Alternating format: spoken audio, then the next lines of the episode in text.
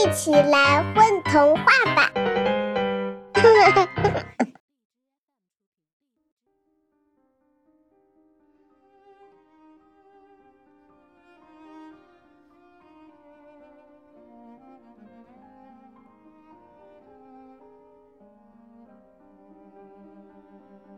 璀璨的光，作者田老虎。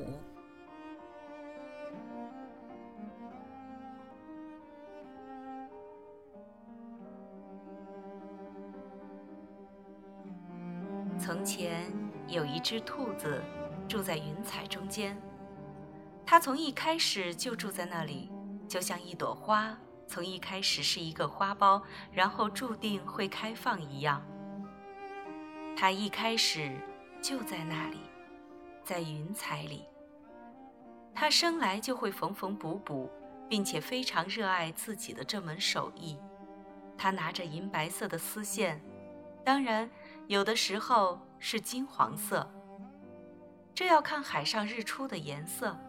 如果晴朗，那么海上日出的颜色就是金黄；稍有阴霾，便是银白。这只兔子每天都坐在海边的悬崖上等，等日出时的太阳抽出的光芒，并用时光的梭子将这些璀璨的光卷起、收集。晨曦刚过，这些光芒便迅速地融成一片，再抽不出细微的丝线。不管是金丝还是银丝，都不再有。每天早上，这只兔子也只得一刻钟左右的时间，供它抽出比发丝还细、璀璨的金丝线或者银丝线。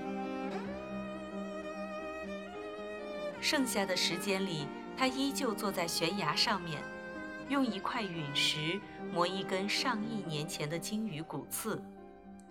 他用这样的骨刺做针，穿起丝线，缝补被闪电穿透的云层。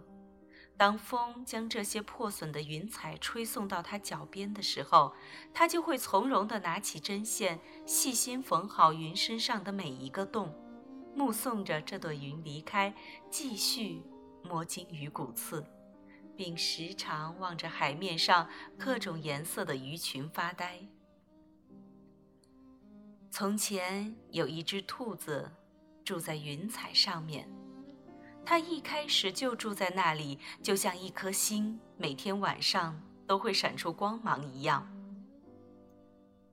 它一开始就在那里，在云彩上面。他生来就脾气暴躁，但充满热情。他手里拿着玛瑙的烟斗，目光深邃，似乎能穿透整个宇宙。他抽烟，一颗围着他飞行的小行星上面的凹陷处变成了他的烟缸。小行星一个礼拜会围绕他转四十三圈，剩下的没有小行星在身边的日子里，他把烟灰掸得到处都是。有很多落到了云层下面，烧灼了不少云彩。有的云彩身上干干的，被烟灰一烧，变成了火烧云；有的云彩身上湿湿的，溅上了烟灰，也许会落一场焦灼的雨，也许不会。但那些破洞都会存在，或多或少，星星点点。这只兔子不抽烟的时候，它写诗。它拨动月亮上的钟摆，它企图在另一颗围绕它飞行的星星上种出一朵玫瑰。令它痛苦却又痴恋的地心引力是它创作的源泉。